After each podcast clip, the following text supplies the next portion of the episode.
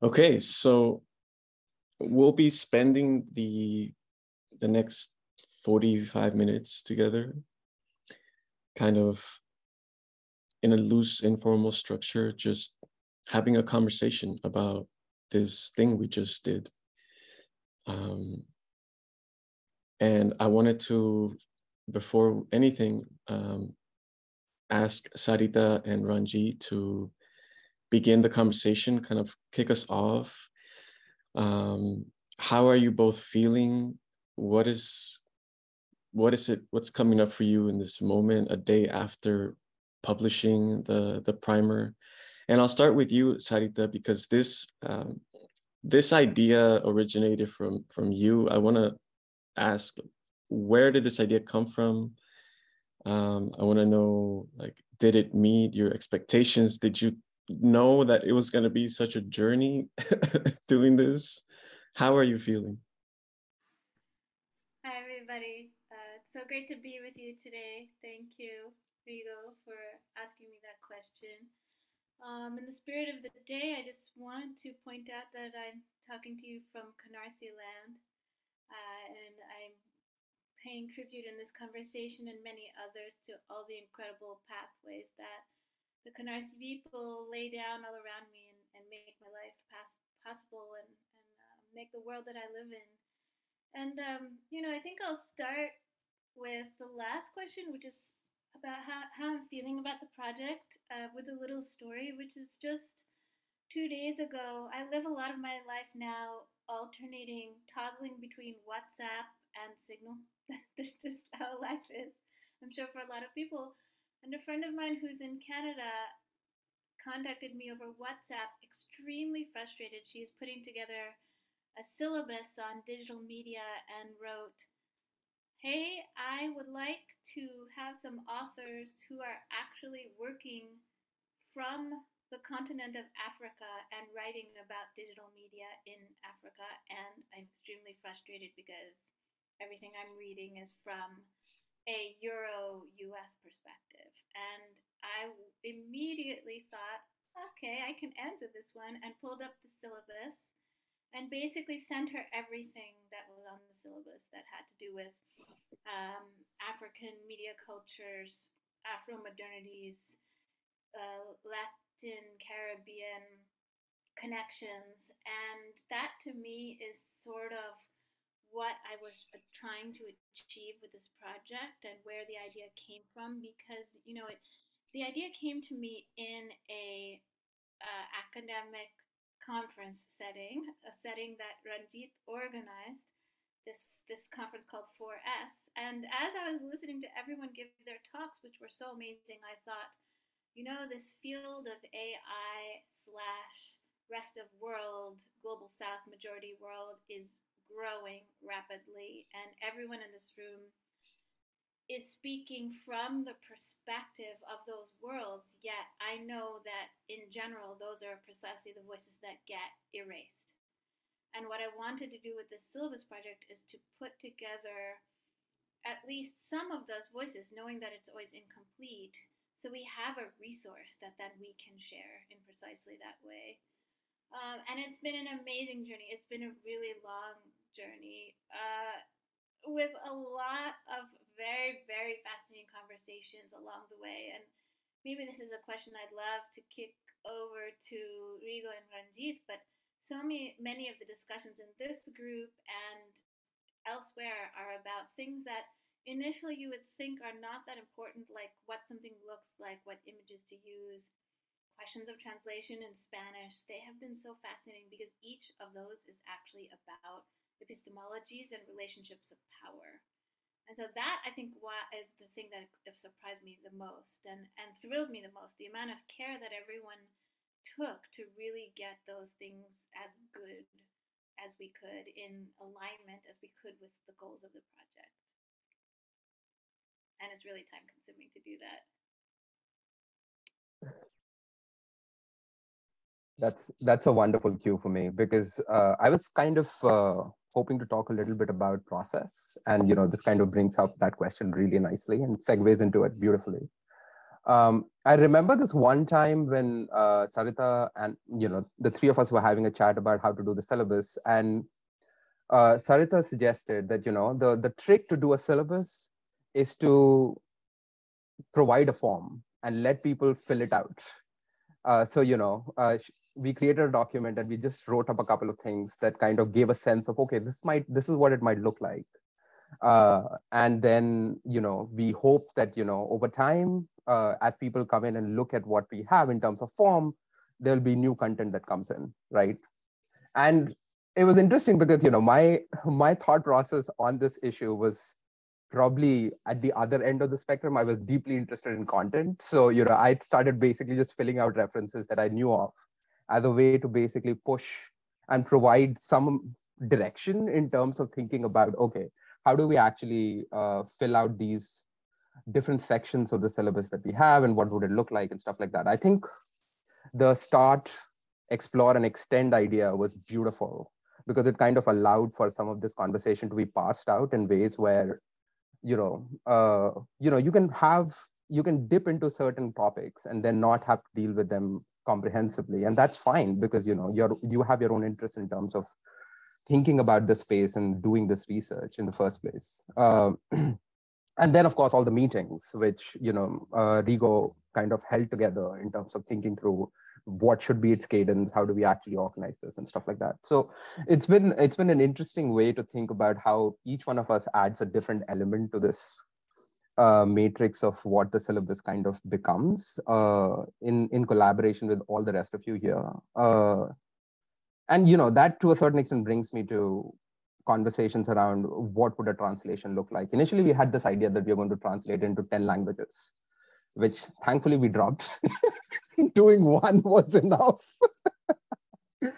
uh, but at the same time, you know, uh, these choices around, okay, what would the image look like? How does, how does it flow? Uh, Having a, having a structure of a primer, taking inspiration from the previous primer on uh, powerful numbers that Data and Society had produced, also helped in terms of just giving it some kind of design direction in terms of thinking about, okay, this is, this is what it might look like, but it doesn't look anything like it anymore, which is also fascinating. It kind of grows in a way where, you know, all of the contributions that we've had on this project kind of have shaped it in a way where it has taken a form that, to be honest, uh, you know, Sareeta was right, you know, just provide the form because the content keeps changing. And that's what happened in a way.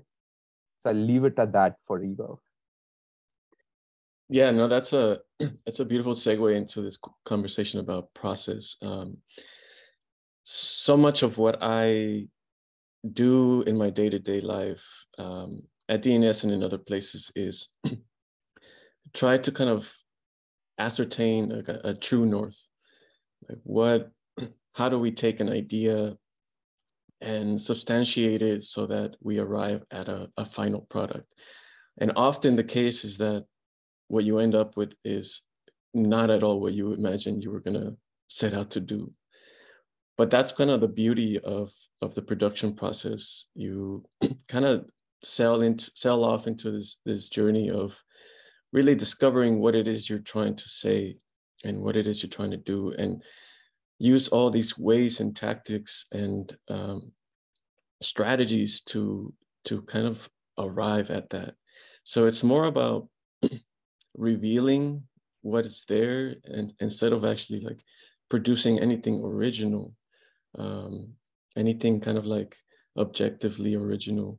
It's, it's more about kind of being okay with living in this messy, Garden, garden of forking paths, which which I love, uh, Divya's contribution, and allowing yourself to kind of get get lost in it with with a high level of rigor, dedication, and uh, really just curiosity about what it is that, that we're trying to create together. And in this case, for the primer, um, we started off with with the notion of creating a syllabus.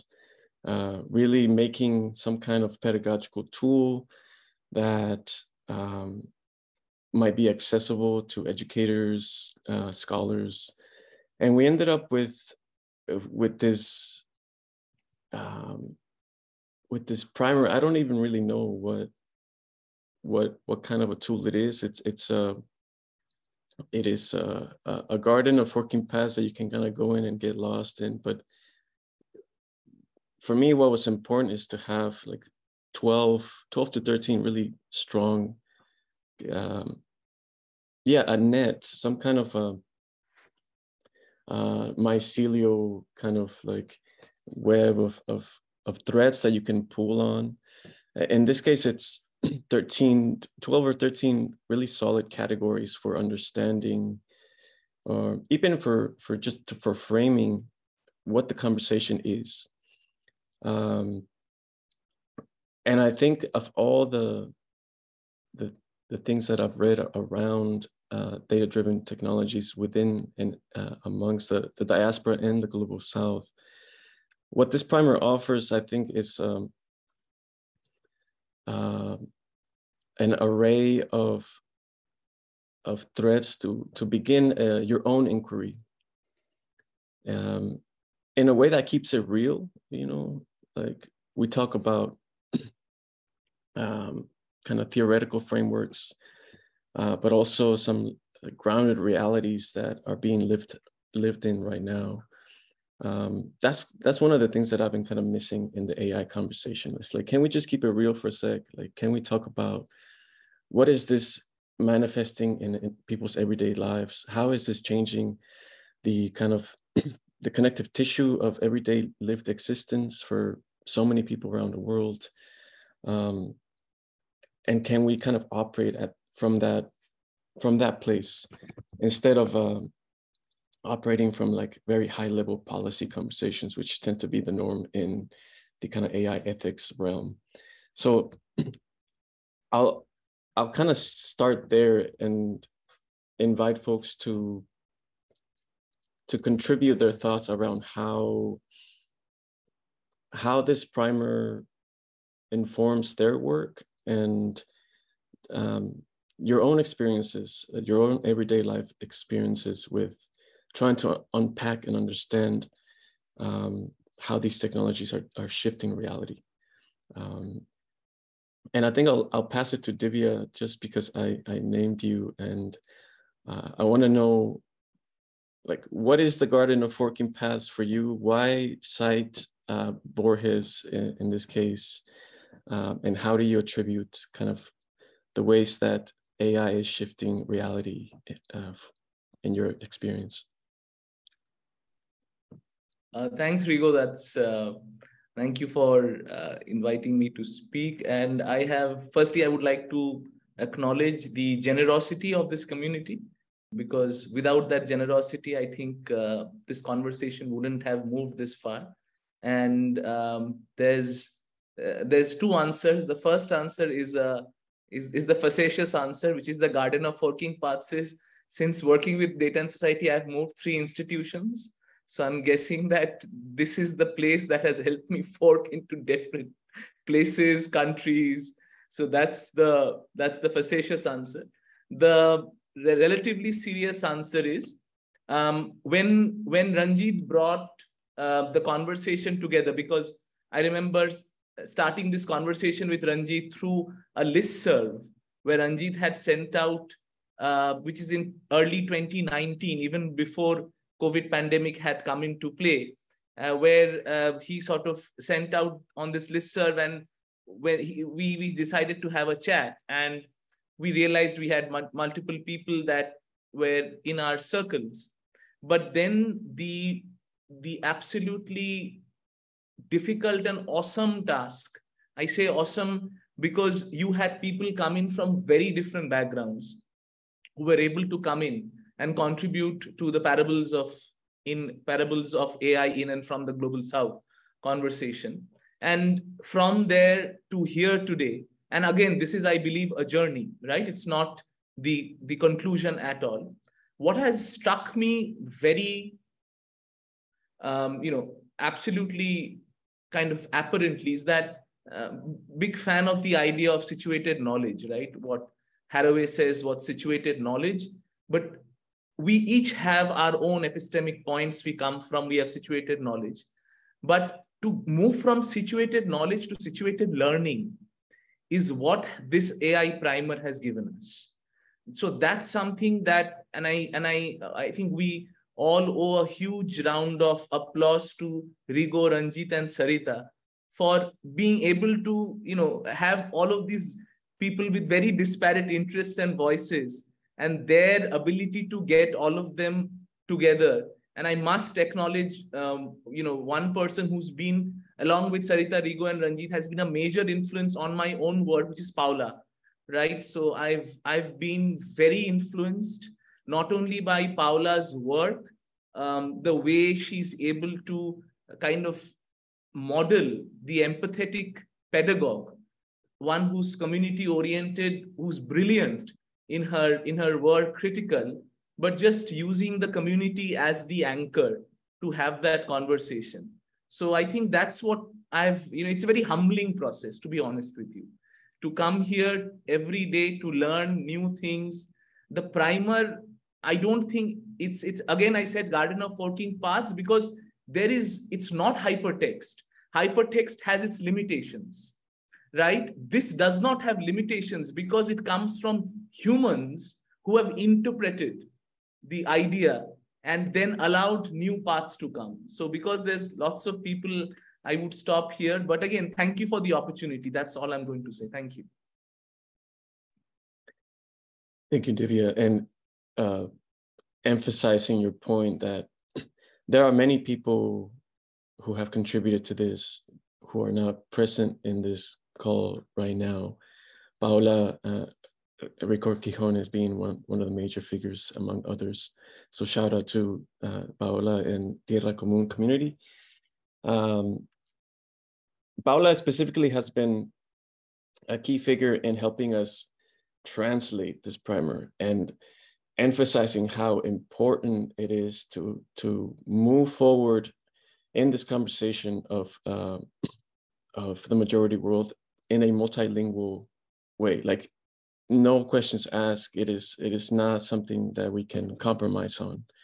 And in this case, we, you know, we're limited by time, budget, and other things. So we only did the Spanish translation. You know, it is our hope and intent that down the line, we have a multiplicity of, of, of, of languages and tongues that are able to, you know, uh, move this text into that direction. Uh, but sticking with this thread of translation, I, I now want to bring in someone who has taught me so much about the importance of language justice and how um, critical it is to bring language justice into the technology space. And that is uh, our friend Soledad Magnone, who really is a major advocate of, of this, uh, particularly coming from a Latin American perspective. So Sole, I want to And pass the mic now to you to kind of talk about what it was like to contribute to this primer, um, how is it connected to some of your work around language justice, and just your overall kind of feelings um, at the end of this cycle. Thank you so much. And for me, it's a privilege to, to be here with you. Um, it was a project that was very much fun, like starting with the workshops, with the parables um, in and from the global south.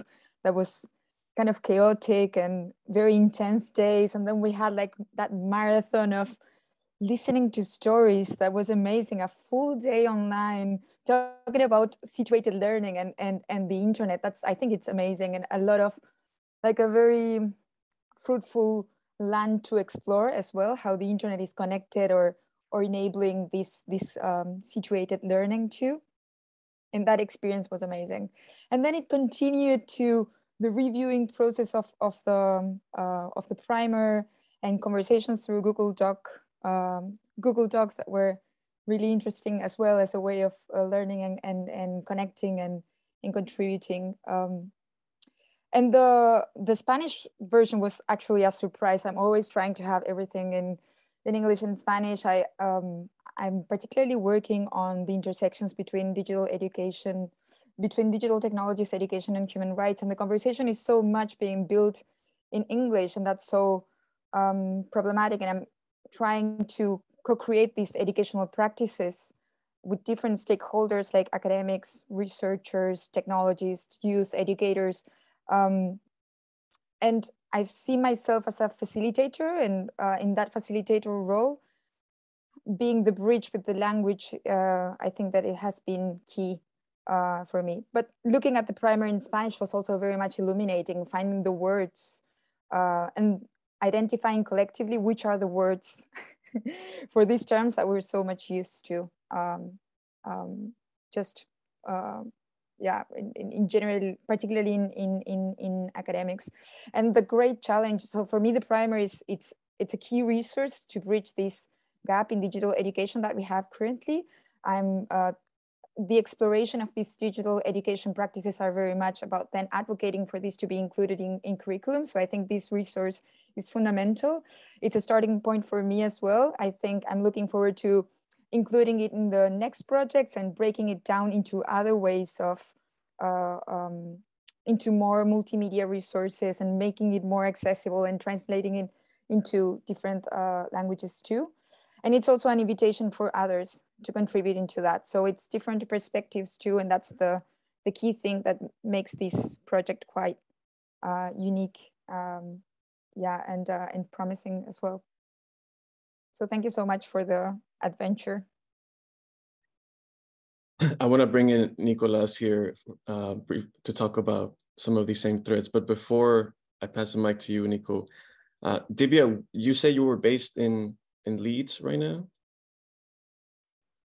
Yes, yes, Rigo. And Sole, you are currently based where? Uh, on my way to Finland, in between Uruguay and Europe. Um, cool. Yes. And Ranjit, you are? I'm in upstate New York. I've been living here for the last ten years. I never left. And Sareeta mentioned uh, in her remarks that uh, she is currently based in Canarsie territory, A K A Brooklyn, New York.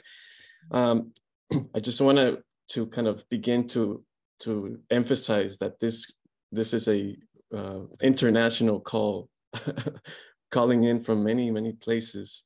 Uh, Nicolás, beginning with you now, or going next to you, um, tell us where you're calling in from and what this process has been for you, specifically around the, the process of the kind of editorial process. You have been one of the key contributors, I think, in, in uh, not only the translation uh, to the Spanish, but also the, the kind of sentence level editorial uh, process of, of creating uh, a text-based document. Uh, some of your contributions were so um astute and and poignant that I, I kind of wanted to ask you, like, are you an editor uh, in your day-to-day? Do you do you is this what you do? Because uh, you offered some of the best kind of editorial remarks um, that that I that I've seen. So passing it to you um, to kind of share how you're feeling.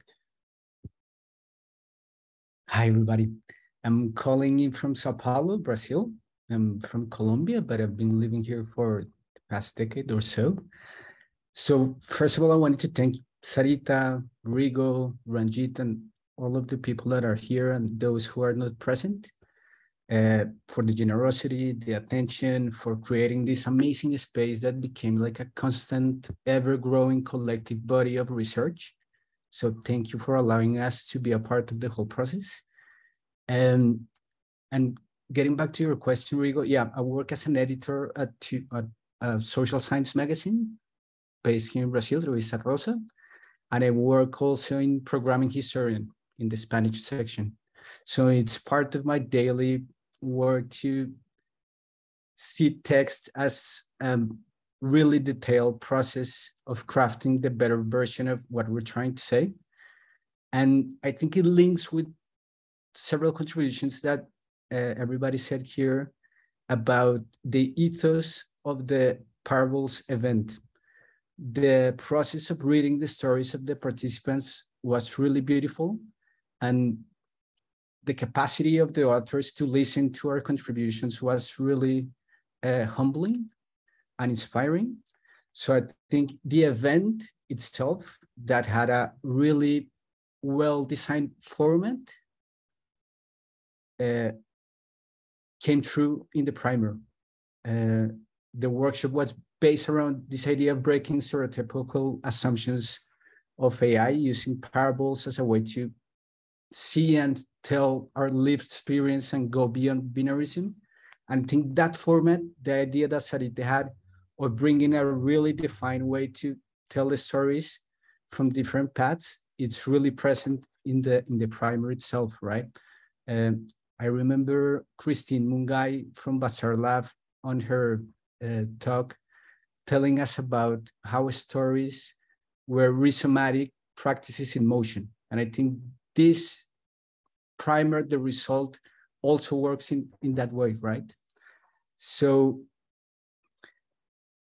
in regards to the translation, I had a really fun time, as Soledad said. It was one of the most rewarding processes uh, in a collective trans translation process that is always difficult, right? Like Soledad from Uruguay and Paola from Mexico and from Colombia, we had different ways of telling the same story with the same language. And the idea of using an inclusive language in the Spanish version was really interesting and really challenging as well. Uh, I was always thinking about how to do that in Portuguese. So it was like a back and forth idea of trying to find the best word to explain the same thing in an expanding context.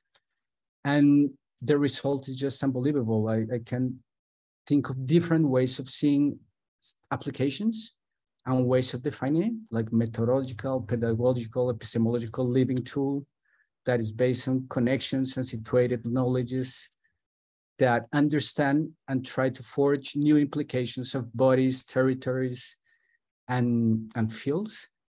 Uh, so I'm really happy to be a part of this. I'm really humble, as, as Divya said, and thinking about the next steps that we can do to continue working on the several iterations that this, this amazing process has brought. Gracias, Nico. Muchas gracias.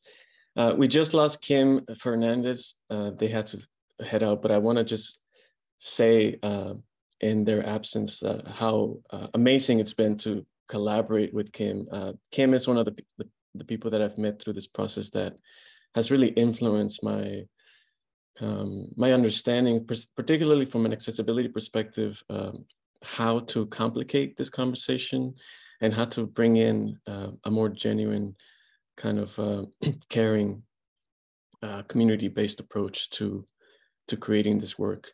Um, but last and not least uh, in this call uh, that I want to hear from is Yuvasu.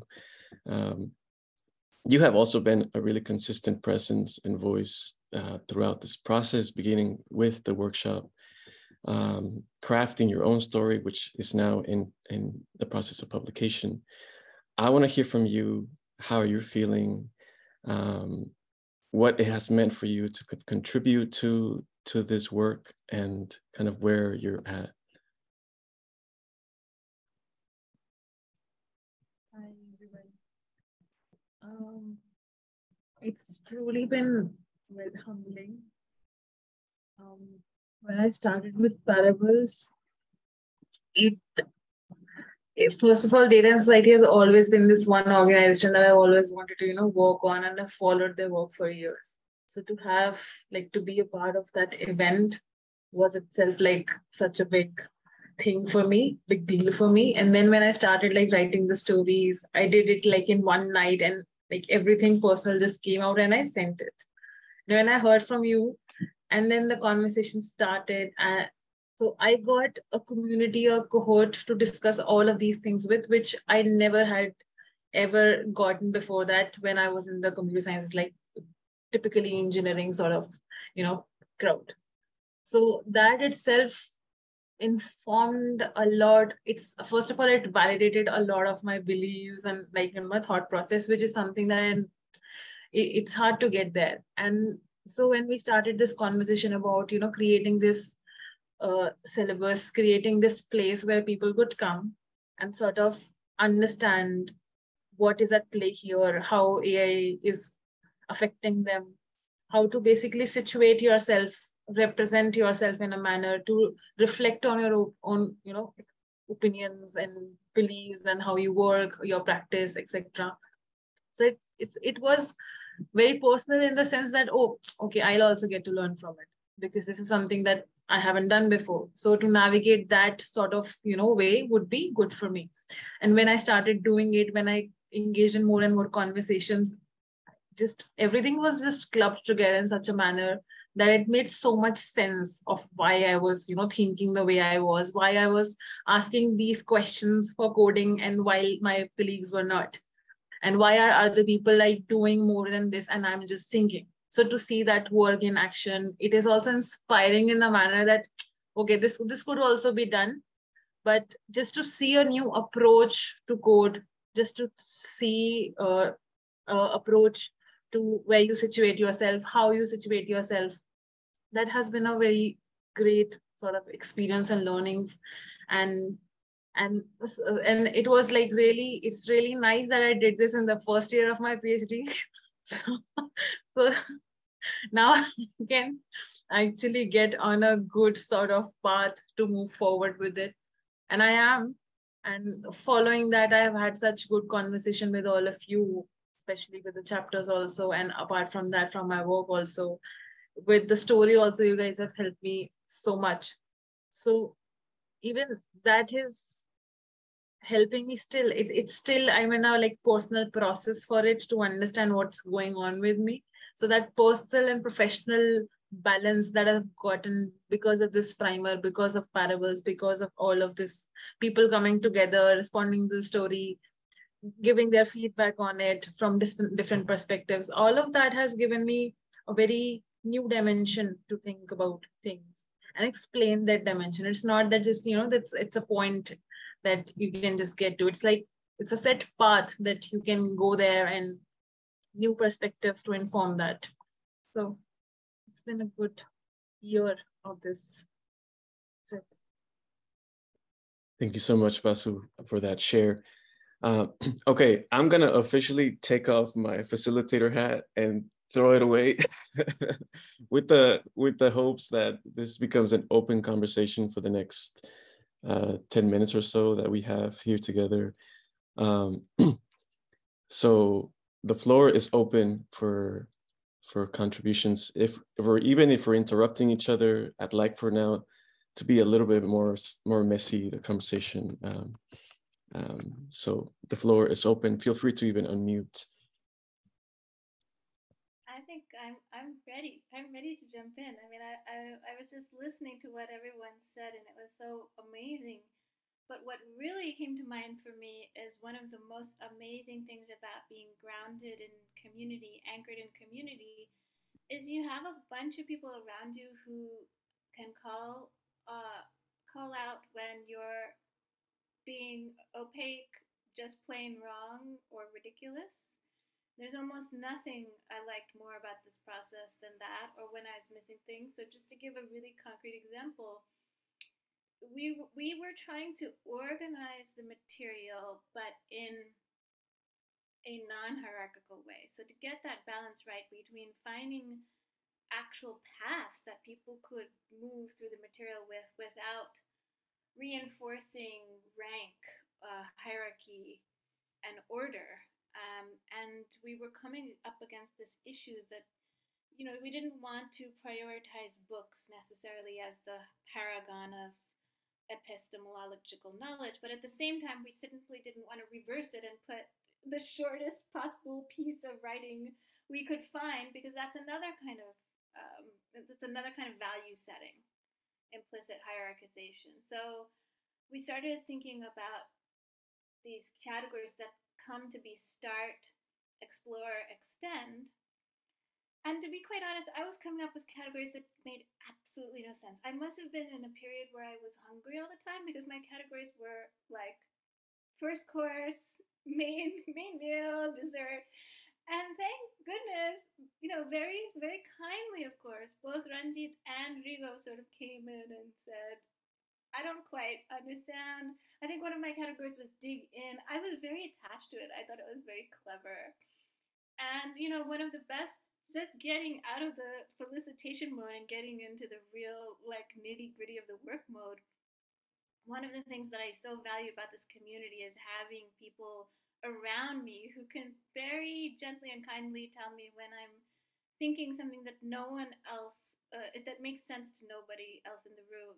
Um, and, and that to me is amazing. And there was a lot of that. That's just one example that I remember very well. But uh, we're talking so much about being attentive to the level of text and language and image. And that, that's a lot of what was going on, you know, on the back end, as it were, to, to make the, pro- the thing happen. And then the other thing that's so important to me is the the fact that this project shouldn't be closed, that it should be open-ended, always open to critique. Because, you know, for me, if if we in this room know how often Spanish voices, Spanish language voices are excluded, or you know, Hindi language voices, Bhojpuri language voices are excluded from these discussions, then we also must know that our whatever we produce is also producing its own erasures and silences. And it's very important to me that this project remain open in that way, to always adding voices to the room. I agree. I think, you know, one of the, along these lines, one of the things that we struggled with a lot was um, thinking about authors and thinking about, you know, are we citing somebody too often in the work or not? And we kind of made an explicit decision at some point of time that we will not cite authors more than twice or thrice. Uh, it was simultaneously a way to basically ex- extend, you know, who gets, uh, you know, uh, into into the list that we are building. But at the same time, it was also this process of thinking through um, how do we actually ensure that, you know, uh, there is a much broader kind of voices that we can actually uh, get involved with and think with uh, in, in the process of making this primer. Um, and that to a certain extent brought up uh, quite an interesting set of issues. So, you know, for example, there's something odd about the primer where, you know, there's an indent on some of the texts and, uh, and you know, at, at other places there's not. And it's confusing, but at the same time, it's designed to ensure that, you know, if the f- top quote, which is not indented, is connected to a, a group or uh, an author, and we still want to cite some more work of theirs, but, you know, at the same time, ensure that, you know, our original principle of just having one or two citations of the same person in the entire uh, primer stays the same. Uh, it was kind of intended, that indent was our compromise in a way. We were trying to ensure that, you know, it still remains the, the flavor of what we are trying to do remains there. But at the same time, we are able to acknowledge that, you know, there are a wide variety of work that authors do in the space. Uh, And sometimes it's difficult to actually represent all of it. Uh, so compromises abound. But at the same time, it was a fun exercise to actually think through these challenges of, you know, what to cite, what not to cite. Uh, the Zotero itself has about more than five hundred citations. So, you know, literally for every uh, five citations in the library, there's only one that made it to the primer. And it's an important part of the kind of erasure that Sareeta is talking about as well.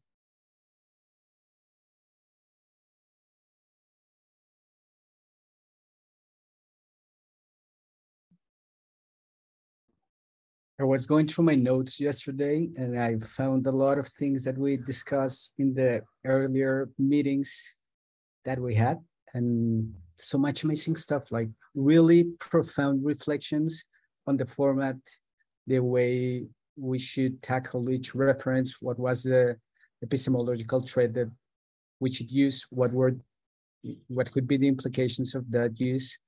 Um, really deep and structured discussions around detailed aspects of building learning tools and research collective movements. Um, really interesting as the whole process itself, uh, from the event that I think is like a standing part of the whole primer to the result, is just really beautiful to see how we advance and really took the time to think about the implications of each decision. That doesn't happen that frequently, right? So just wanted to share with you the list of things that I found.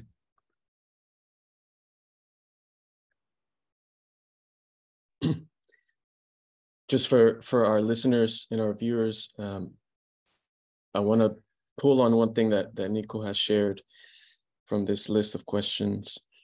Um, a project of epistemic justice, if we use it as an organizing principle, what are the implications? I mean, these are some of the questions that, that come up when you're working at, at this level, um, which is highly symbolic. You know, yesterday, last night I was at an organizing meeting with people doing direct action, kind of using direct action kind of tactics um, around a particular struggle happening in, in Atlanta. And they had a slide up, the organizer had a slide up that said, we're not interested in dichotomies uh, uh, of violence or nonviolence. They were speaking from kind of an anarchist perspective, but um, they said, we're not interested in, in, in moving from a place of dichotomy. So we don't believe in violence or nonviolence. We don't believe in symbolic or direct uh, actions. We, we're kind of open to the whole toolkit, whatever works. Um, and one of the things that, you know, I, I've been kind of, as an organizer myself, been thinking about is the power of symbolic interventions. Um, and in the case of, you know, producing a, a text-based document, um, some people might argue that these things don't make uh, a, a difference, but what I've kind of learned over the course of producing this this this artifact is that conversations are material. Conversations are um, another form of direct action, because uh, something as kind of um, seemingly inconsequential as deciding whether to, to use this word or that word at the margins of a Google document, uh, that is exactly where these kind of decisions of power get made, or like the the the weight and the meaning of, of language is is often what leads to some of these material grounded realities. Um, and so kind of creating a document, a text-based document together with a group of people coming from very different perspectives is in itself uh, a tactic and a strategy to, to deploy, um, which I think is very well illustrated in this primer.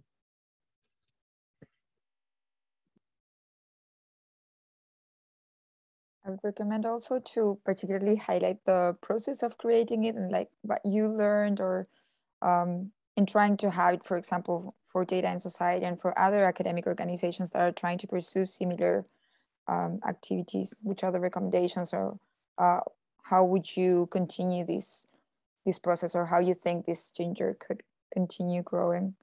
Um, I think academic organizations have a lot to learn and trying from this kind of process. They're so hierarchical and closed. And I don't know, for me, that's the way of making projects participatory or collaborative. That's the, the way that it they make sense. I don't know if it's like imposter syndrome. I never feel like I know enough of a specific subject, so I always bring different people together. Um, and it's a way of ensuring that people are understanding what you're trying to say, as Sareeta was saying, and collectively making sense of these concepts and, and contributing um, to the knowledge. Um, and for me, it was text, but as, as I was reading the, the different iterations of the, of the primer, I was instantly thinking of images, of movies, of all the potential that it has to do, like uh, image-based books or exhibits. So I think for me, I would be really interested in trying to implement a project connecting these into more Um, yeah, multimedia or, or image-based, video-based um, content and, and, uh, and contributions from, from around the world. So I'm really excited about that part.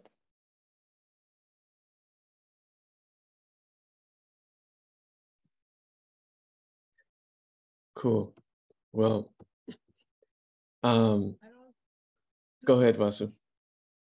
Yeah, so Uh, like uh, when we were discussing uh, about the academic sort of resources to add, we also went away from this academics, you know, sources list, and then we went to non-academic and non-conventional resources like podcast, cultural conversations, basically people who are creating content because they're content creators, not, for, but it is a very good sort of scholarship. It has the potential to become like so much more, which is why I think the primer fits in so well with the cultural conversations, because it's so intuitive in that manner. So it lets you navigate, even if you have like, if you have situated yourself in some manner, if you have uh, thought about where the, just a simple conversation as cast, which we were working on, just, just those conversations and how to navigate them in, in, in the structure, and then how to, you know, frame the narrative. Those three categories are wonderful, by the way. So just, just to make those questions, to inform those questions, to create a pathway, to traverse all of this, to navigate that from just one podcast, from resources that are not gen, from especially from the people who are, who don't have that much representation, or their academic scholarship will fall through because of structural systematic, systemic problems. So in, in those cases, that non-academic scholarship sort of has helped, you know, it it be a good step for because of this primer, I think.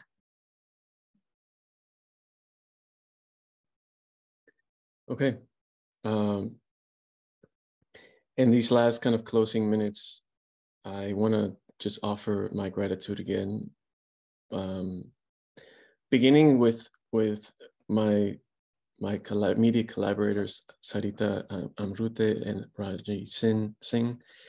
Uh, it really has been amazing to work with you two uh, in generating this this primer and this this idea. Um, you have become, you know, two of my closest collaborators at D N S, and um, it's really been a blessing as you know as we try to bring these conversations around epistemic justice in technology Um, uh, to the foreground. Uh, I've learned so much from both of your scholarship and the rigor that you bring to your research practices, and I consider you part of my intellectual community. So I'll I'll leave it at that as my final words. And if you want to offer any closing remarks, uh, please go ahead. Uh, just very quickly, um, when I was applying for a job at Data and Society, one of the questions that Rigo asked me was, who are your people? And two years down the line, now I can say that you guys are my people. Thank you. Uh, I don't like closing, so I'm not going to say anything. I just, I'm looking forward to continued conversations with all, all of you. And yeah, uh, just echoing, you are my people. I think that's a great way to put it. Beautiful. I'm going to stop the recording now, and then we can just close out together without the pressure of saying anything meaningful.